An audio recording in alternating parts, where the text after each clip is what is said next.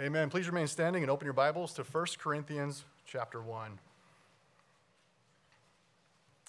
Our sermon today will be an introduction to the uh, letter 1 Corinthians, and our reading this morning will be 1 Corinthians chapter 1, verses 1 through 3. 1 Corinthians 1, beginning in verse 1. Paul, called to be an apostle of Jesus Christ by the will of God, and Sosthenes, our brother, to the church of God which is at Corinth, to those who have been sanctified in Christ Jesus, saints by calling, with all who in every place call on the name of our Lord Jesus Christ, their Lord and ours. Grace to you and peace from God our Father and the Lord Jesus Christ. This ends our reading, and you may be seated. Welcome if you're visiting with us, typically we go through books of the Bible um, expositionally. Today we begin a new series, um, an exposition of the book of First Corinthians. So much of our time this morning, beloved, um, will be spent introducing this epistle so that we have uh, the necessary background to handle the issues that Paul addresses throughout this letter. Um, that which is critical for biblical interpretation is threefold context, context, context. Because it, it is the meaning of the scripture that is the scripture. If you don't have the meaning, you don't have God's Word. I've met many people over the years who claim to just love God's Word. They say, Oh, I love the Bible. But after sitting under sound teaching, that is expositional preaching, many of them prove to not really love the Word when they hear um, what it means by what it says. It's one thing to know what it says, it's another thing to know what it means. Now, the way that we interpret the Bible is both grammatical and historical. Grammatical, that has to do with the interpretation um, and exegesis of any given text, but all of that work is done um, in the context of the historical setting without historical context, you create all kinds of exegetical fallacies and you end up making hash out of the text. Therefore, it is essential to understand the background of books of the Bible. Um, 1 Corinthians is one of those books that is terribly taken out of context, especially by those who desire to see and to experience charismatic sensationalism. They shred the text not knowing context. So, although historical background is necessary for every book of the Bible, sometimes it is even more essential for certain books of the Bible, and 1 Corinthians is one of those books. Now, regarding this epistle, Paul's letter to the Corinthians, oftentimes when a pastor or elders of a church shepherd a, a troublesome, difficult congregation, a cast of troublemaking, um, you know, contentious complainers, they will typically do a series on 1 Corinthians. Now, rest assured, beloved, that is not why we are doing a study in 1 Corinthians because Pacific Hope Church, for the most part, is a loving, doctrinally sound, Christ centered, gospel loving body of believers. That's what you all are, most of you. All of our members, for sure. Just kidding. No, our intention in the study of this book is based on another challenge that Paul is facing and that which he addresses to the church at Corinth in the first century, and that is how to live a Christian life in a culture or a city like Corinth. To be a Christian in first century Corinth was a lot like being a Christian in 21st century Southern California. And the similarities between Corinth of Paul's day and Southern California in ours mean that there is much for us to learn from Paul's amazing epistle to the Corinthians. So, how long are we going to be at this? Don't even ask. I do not know. Now, although um, serious students of Scripture um, will oftentimes pride themselves on devotion to the study of Paul's epistles, um, 1 Corinthians is often overlooked. Not seeing it as a theological powerhouse like Romans or Ephesians or even Galatians. But First Corinthians is one of Paul's most weighty epistles of theology in the service of the church. In one of the most profound letters of, theolo- of theology that is applied to the church. And in it, Paul takes his theology and he applies it vigorously to the church of Jesus Christ in Corinth, applicable to us to this day. Are you with me? All right. Now, although there is a lot of rebuke um, in, and correction throughout this epistle, the primary exhortation is in line with the old um, adage of wanting them to be in the world and not of the world. In fact, many of the issues um, prompting Paul to write to the Corinthians, we are facing this very day. So they are very much um, like us. So, in our context, First Corinthians is every bit as significant as is the book of Romans. We must not forget. Gordon Fee, in his commentary, said this um, The city of Corinth was the New York, Las Vegas, and Los Angeles of Paul's day, all rolled into one. End of quote. Now, with that understanding, Paul is bringing the theology of the cross to bear upon the lives of these people the church at Corinth. He wants their lives to be shaped by the cross. We'll see this over and over again as we work our way through these chapters.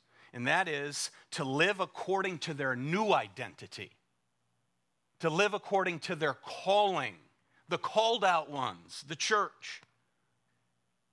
We've been called out of the world and brought in to Christ. So he calls them to live out a cross centered, Christ centered life, right there where you live and breathe. So for us, our lives also um, will be shaped by the cross of Christ as we work our way through, um, growing as we ought with a greater, deeper knowledge of God the Father, God the Son, and God the Holy Spirit. Paul writes, verse 2 to the church of God which is at Corinth, to those who have been sanctified in Christ Jesus, saints by calling. You, believers, you are saints. Did you know that? You are saints. With all who in every place call on the name of the Lord Jesus Christ, their Lord and ours, grace to you and peace from God our Father and the Lord Jesus Christ. Now, according to Acts, we just finished the book of Acts. According to Acts chapter 18 and verse 1, Paul visited Corinth during his second missionary journey. And on the heels um, of his visit to Athens, you remember, with, with the philosophers on Mars Hill, um, was really not a booming success. So he enters Corinth um, in fear and trembling. Now, Paul was at Corinth for a year and a half chapter 18, verse 11, informs us of that fact. And we read that he was teaching the word of God among them, teaching the word of God to those in Corinth. And while he was there, remember the Lord assured him, Paul, that is through a vision, I have many people in this place. What did he mean by that? I have many, many that are mine who have not yet come to faith. Chapter 18, verse 10, the book of Acts. So um, it was the doctrine of divine election that became the basis for Paul's efforts of evangelism in the city of Corinth. And we see people coming to faith. Now, Paul will later write his epistle to the Corinthians from Ephesus. And it's actually a response to a letter that they had written to him. We learn about that in chapter 7 of 1 Corinthians. Now, according to Leon Morris, he said this quote, the immediate occasion of the epistle was the letter Paul had received from the Corinthian church, for which a reply was necessary. But what ma- mattered much more to Paul was clearly the news that had come to him independently of the letter, i.e., from Chloe's house. Do you remember? Who were traveling through Ephesus. We see that in chapter 1, 1 Corinthians, verse 11. There were disquieting irregularities in the conduct of the believers at Corinth, Morris goes on to say. Paul was troubled by the tendency on the part of some believers to make the break with pagan society as indefinite as possible. The church was in the world, as it had to be but the world was in the church, as it ought not to be. So much did this matter to Paul that he spends six chapters dealing with it before he so much as touched on the matters about which they had written him. End of quote. And then in chapter 7, verse 1, we read, Now concerning the things about which you wrote. Seven chapters, or six chapters, he addresses news that he receives from Chloe's household. Okay, so now um, let's consider the history of Corinth. And again, this is all introductory this morning. The history of Corinth, which is really the history of two cities. Because originally, Corinth was uh, established back in the Greek days, it was a Greek city state. It was a Greek city state in league with other city states. And what they were doing at the time is that they were standing in opposition to Rome. Not militarily, because they'd be destroyed, but they were standing in opposition in wanting to remain independent. They did not want the taxation of Rome to be laid upon them. That's Old Corinth. Corinth was the leader of what was known as the Achaean League. This group of city states standing against Rome. Rome demanded that they disband this united league, but they refused to do so.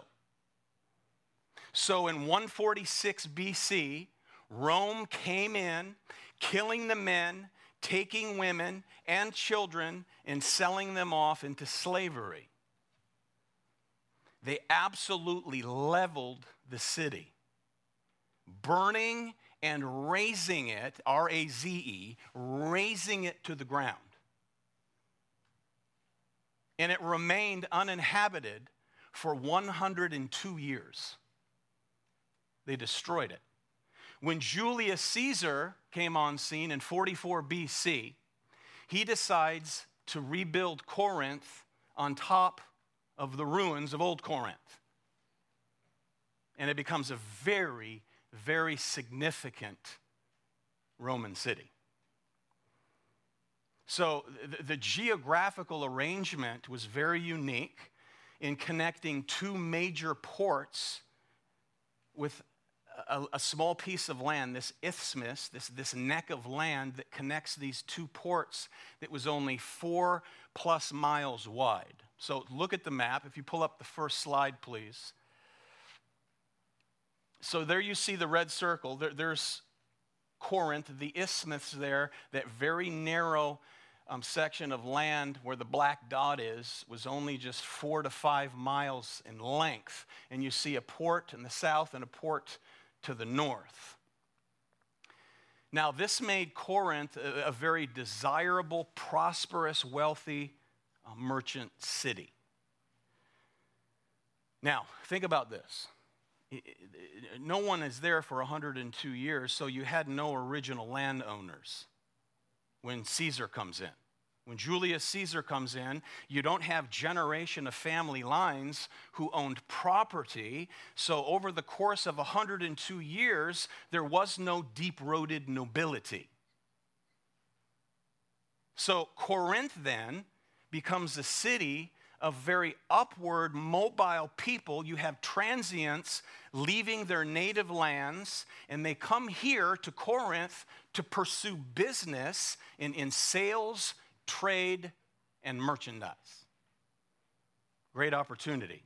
This place became a boom town. Now, they had the foresight, the Corinthians did at this time, to pave a road across the isthmus this four plus mile stretch between these two ports, they built a trolley system to transport cargo from ships in the, in the south to ships to the north, or ships to the north um, from the north to ships to the south. So they would transfer it on land, avoiding that very dangerous journey south down the Peloponnese there, down around towards Crete. Remember, that was very treacherous territory, especially in the time of winter. Paul was shipwrecked, of course. So here, they, they make a road. Look at the next slide. So here you have the, uh, the, the, the um, um, you have, uh, uh, it means haulage. You have dia to, uh, to means across, and the um, means portage. So you have haulage, and they built this grooved road, and they would transport all this cargo, and they would also transport very small ships um, from port to port, and that would keep them from losing ships and cargo and lives at sea. Notice the next slide. So there's the grooved road, and here's an artist rendition of what they would do with these smaller vessels, and um, probably um, pulled by men and not oxen, as far as archaeology can tell us. So you have grooves, they, call, they haul cargo, and that, of course, makes Corinth um, a very strategic um, location for importing and exporting. Are you with me? So here you have Corinth, a, a premier trade center um, in the ancient world, and it also became, therefore, um, the crossroads for ideas and philosophies of men. So, with countless people coming from countless places using your port, they enter in with countless ideas and perspectives. So, Corinth became a haven for culture, ethnicity, and religion. It was a major melting pot. Corinth.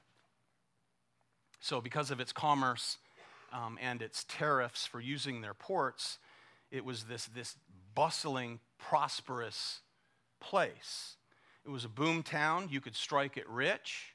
And those who came in first and were perhaps the most gifted could easily climb the social ladder um, in the city of Corinth. So, needless to say, um, they thought of themselves as incredibly sophisticated, and from out of that comes incredible pride. You get the picture? So, with many people flocking into Corinth, seeing the opportunity um, for success, um, typically, again, those who get there first make the most money, they gain the most power, and then out of it comes the development of two extremes the very wealthy and the very poor.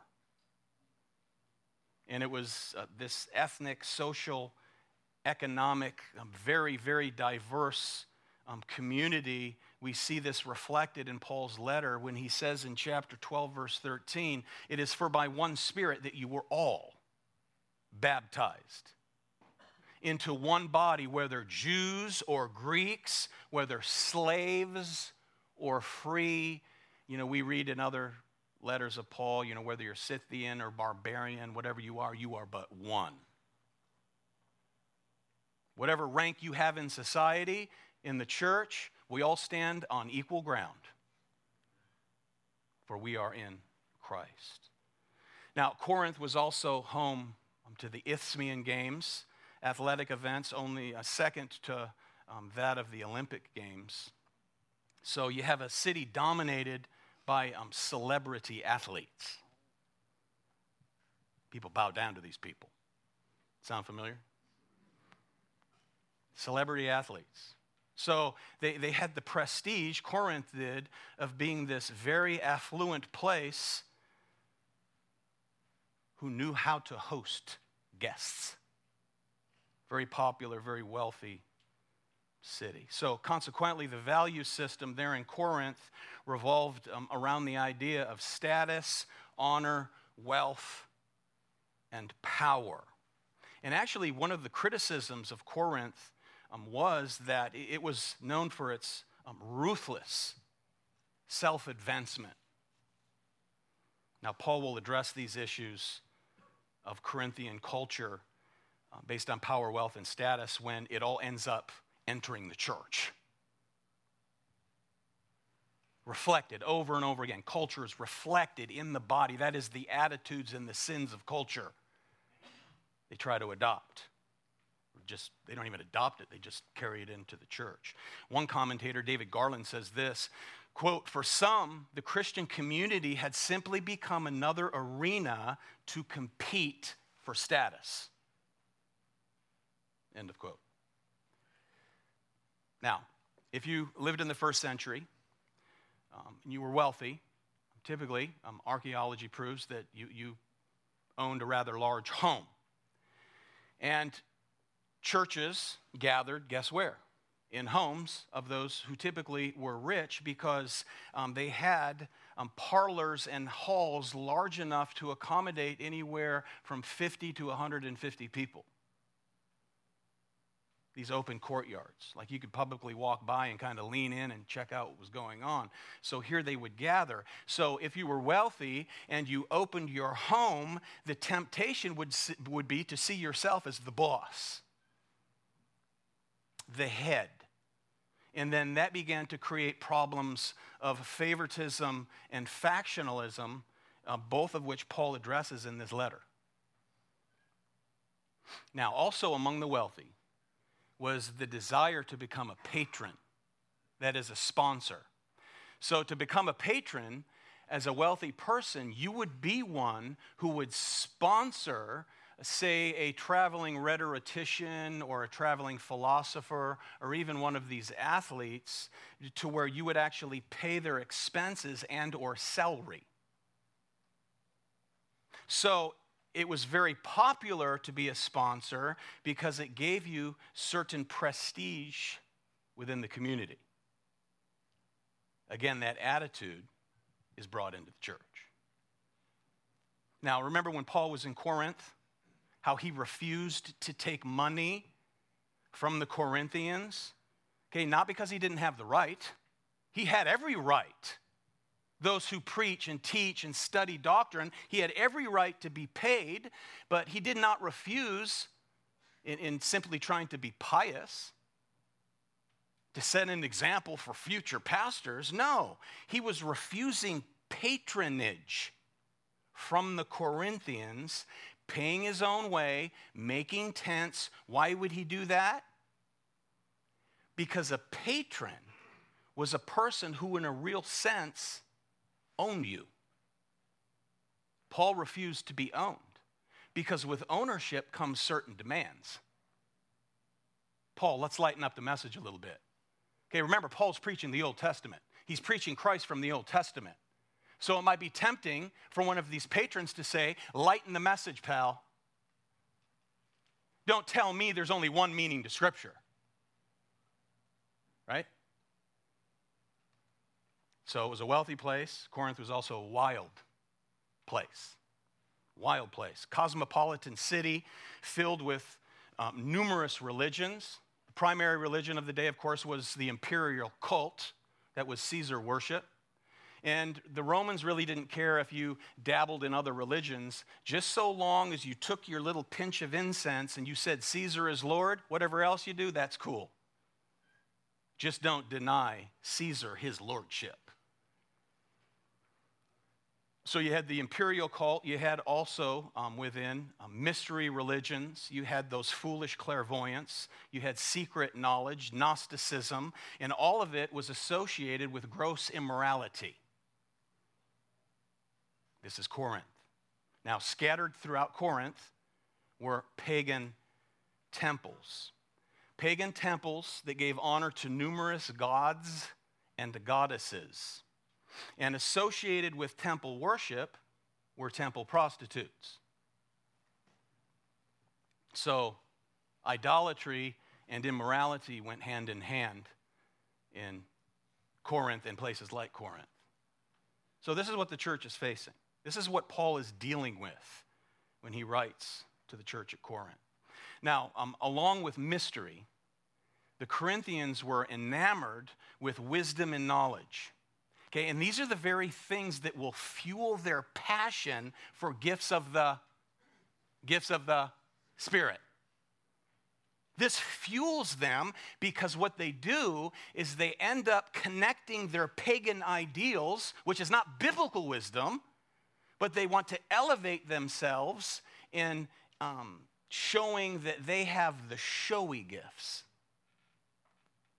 You know, the tongues thing that will come up on in coming weeks.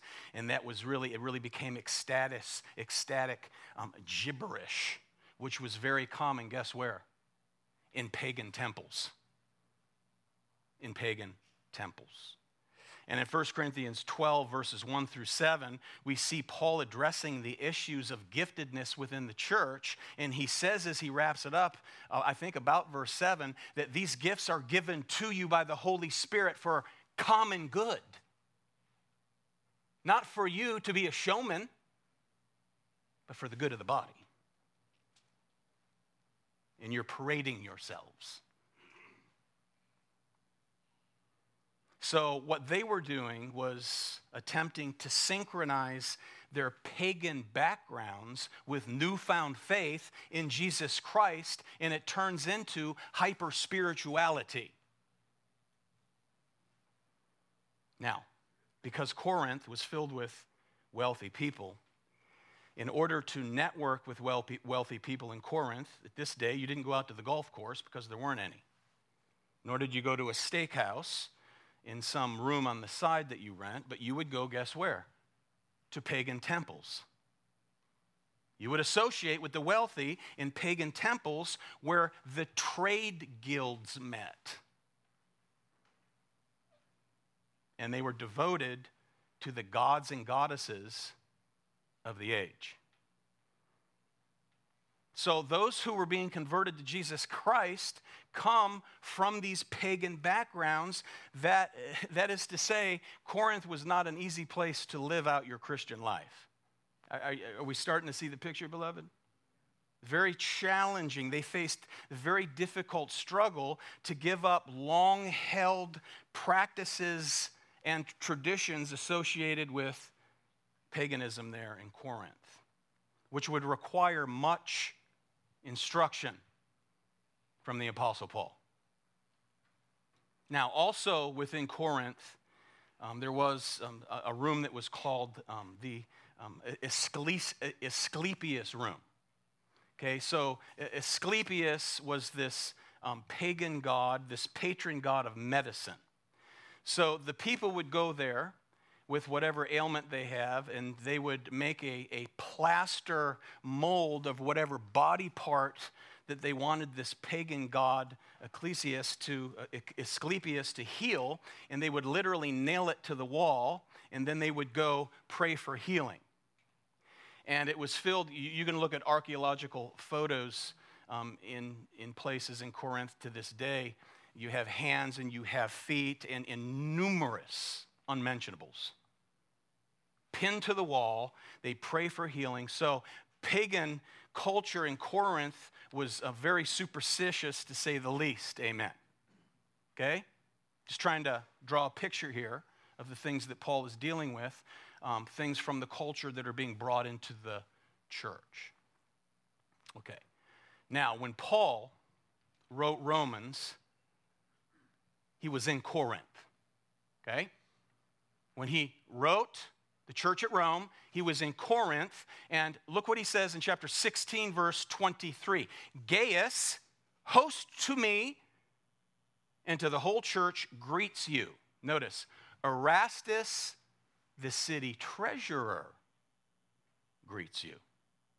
Now, archaeology has discovered an engraved stone that says Erastus, from his own money, paved this road. Right there in Corinth, that was a campaign pledge that he honored. So he paves the road with his own money. He, he, he held a very high position in the city of Corinth. He was very wealthy, and he had become a member of the church. God saves wealthy people as, as well as poor people. Amen? So here's a wealthy man in the church, which would have in that place and that time created a status gap within the church. Now, men in positions of authority, not unlike Erastus, and I'm not saying Erastus has anything to do with what I'm leading into next, nothing at all. But all I'm saying is that men in positions of authority who were Roman citizens in this day wore togas. You all see how they, they swirl about the waist, they come up over the shoulder, and so on. So it would be draped over the shoulder, and then at certain times and certain times only, they would take that cloth off of their shoulder and they would cover their head, and they called it with covered head. The Latin capita velato capita head, velato with veiled head. There's a statue in Corinth of Caesar Augustus wearing a toga draped over his head. See, from the shoulder there, it comes up and over his head. Okay, that is to say, it's very important. Whenever a group of men gathered, the head of that group, that is one man representing that group, would veil his head at certain times. You can see this here, next slide. Here's the altar of peace. And you see all these men in togas. The man in the middle has his head draped with the toga. So, not all of them would cover their head, but only the officiate of the group that he was representing he would be acting as, say, a priest on behalf of the group. He has his head covered, capita velato, and a Roman, okay, a Roman citizen who was regarded as the leader or the father or the president or the priest of a particular group would cover his head when he went into ritual prayer to the Roman gods. Ritual prayer to the Roman gods while practicing augury. That is they would sacrifice an animal. Augury is you would sacrifice it cut it open pull out and examine its entrails. You would examine you know the heart or the liver for instance. And you would ask should we go into battle or should we not go into battle should we go into war? Should we not go into war? So you would sacrifice an animal, examine the heart, examine the liver, and that would be done as the leader covered his head. Good luck, bad luck. Turn to 1 Corinthians 11. 1 Corinthians 11, verse 3. I want you to understand that Christ is the head of every man and the man is the head of a woman, and God is the head of Christ. Every man who has something on his head while praying or prophesying disgraces his head. So, this practice brought in pagan Roman association into the church of Jesus Christ at Corinth, and you have augury, good luck, bad luck, is brought in to the church. Also, this practice would bring in class distinctions into the body of Christ because only Roman citizens wore togas. So it made Roman citizenship and political influence appear to be important within the church, and it's not. And above all, most important of all, it introduced the idea of a mediator other than the one true mediator, mediator between God and man, and that is the God man Christ Jesus. Because the one who had his head veiled was the intercessor of the group.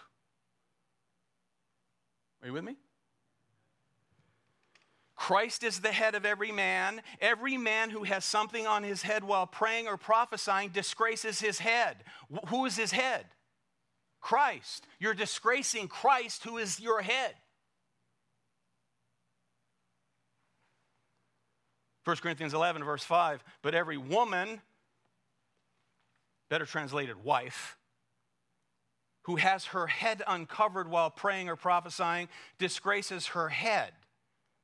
See, a veiled woman typically was a married woman in this day. So when a wife would go out in public, she would grab um, a large cloth and cover her head, much like you see Muslim women doing um, in our day. They were married, covered.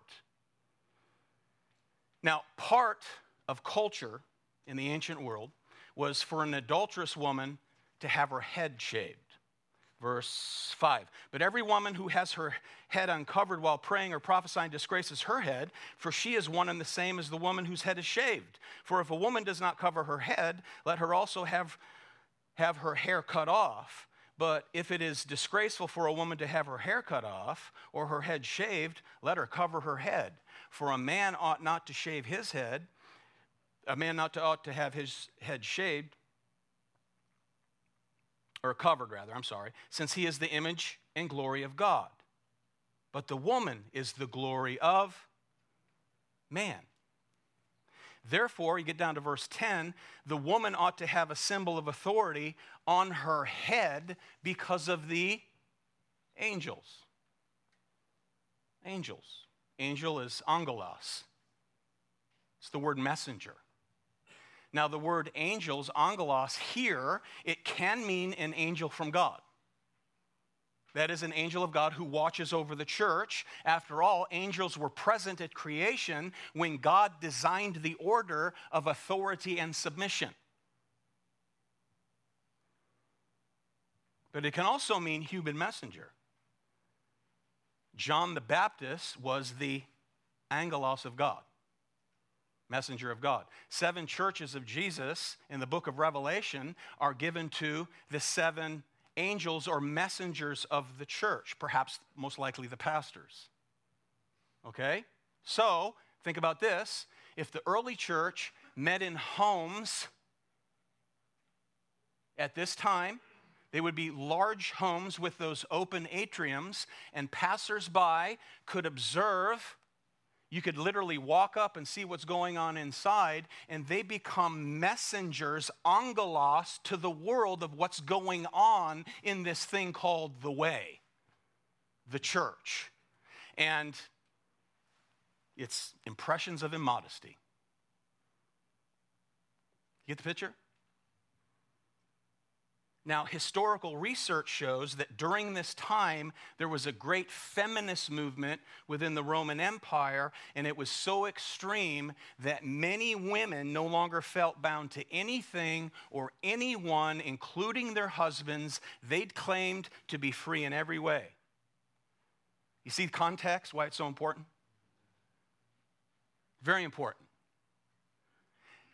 People throughout American history in the church have taken this text as an absolute command for women to wear hats to church on Sunday. Hello? This is why context is so important. Paul is dealing with these kinds of things in the church at Corinth, he addresses various cultural practices being adopted into the church of the Lord Jesus Christ. So, here then in Corinth, this cosmopolitan New York, Las Vegas, Los Angeles, all rolled up into one, out of his grace and his mercy, he establishes his church right there in the middle of it all. Verse 2 to the church of God you get that? This is God's church, which is at Corinth. To those who have been sanctified, you're set apart, man, already positionally in Christ, saints by calling. That's what you are. With all who in every place call on the name of the Lord Jesus Christ, that's what you are. Their Lord and ours, grace to you and peace from God our Father and the Lord Jesus Christ. Grace is a reference to God's free gospel gift to us of our salvation in Christ. Grace, unmerited favor. Unmerited favor. While peace comes from the Hebrew shalom, referring to the peace that believers now have with God. The enmity has been removed in Christ. By grace, you have peace with God, believer. You are saints. You are sanctified, set apart. He, he drank the, the cup of God's wrath in your place. The enmity is removed. You have this peace, positional peace, as well as practical, everyday peace with regard to spiritual prosperity because you are in Christ. I said spiritual prosperity. Which blessings are yours, Christian? All of them. Every blessing in the spiritual places are yours. Now, he says, You are saints by calling, you are saints by position. To you here this morning, beloved people of God, those who are in Christ, if you believe in the Lord Jesus Christ, you've accepted his death and resurrection on your behalf, you are a saint. Now, in Christ. And all, the text says, who in every place call on the name of the Lord Jesus Christ. So, by definition, you have already been sanctified, as were the Corinthians in Christ. Done. And Paul's point throughout the epistle is this then what are you doing acting as unholy? You are holy. Now go live like you're holy. Amen? That's the message over and over again. So you have a group of new Christians assembled together in this city of, of Corinth, a very strategic place, a very prosperous place in, in the first century. And despite all of their sins and all of their troubles, they are still God's people. By way of grace, what? Grace what? Alone. Sola gratia, by grace alone. Sanctified, that is set apart once and for all, and presently, currently, on, in an ongoing sense, being sanctified. That's why he writes the rebuke, reproof, and exhortation. Because God's people are sanctified by way of God's word. So, just like here in San Diego 2,000 years later, we join together in this place. We call upon the name of the Lord. We're saved by grace through faith in Christ, along with everyone else who has been saved in ages past and ages to come, whose faith and trust is in the Lamb of God and the Lamb of God alone. So we will have much to learn from this Corinthian culture trying to be brought into the church and hopefully it will help you understand why we don't do a lot of what other churches do that are born out in the culture and adopted by the church. Because we are holy. Amen? We're His. If you're not in Christ, and this is all foreign to you, if you're thinking, boy, I better go clean myself up so God will accept me, forget it. You can't get clean enough. You need a cleansing that's provided on your behalf. And it comes by faith and trust in Jesus Christ who shed his blood on the behalf of all those who believe. Repent of your unbelief, repent of your rebellious sin, embrace Christ by faith, and you too shall be saved. And we'll grow together in our journey in our little mini Corinth here in San Diego. Amen? Lord, we do thank you for your word. We thank you for history. And uh, wow, it's an amazing thing to hear those words declared at the outset of this letter that they indeed are saints, sanctified. They are God's people, your people, by the blood of Jesus Christ. Help us to learn and to grow from it, also for your glory. In the name above all names, Jesus, we pray. Amen.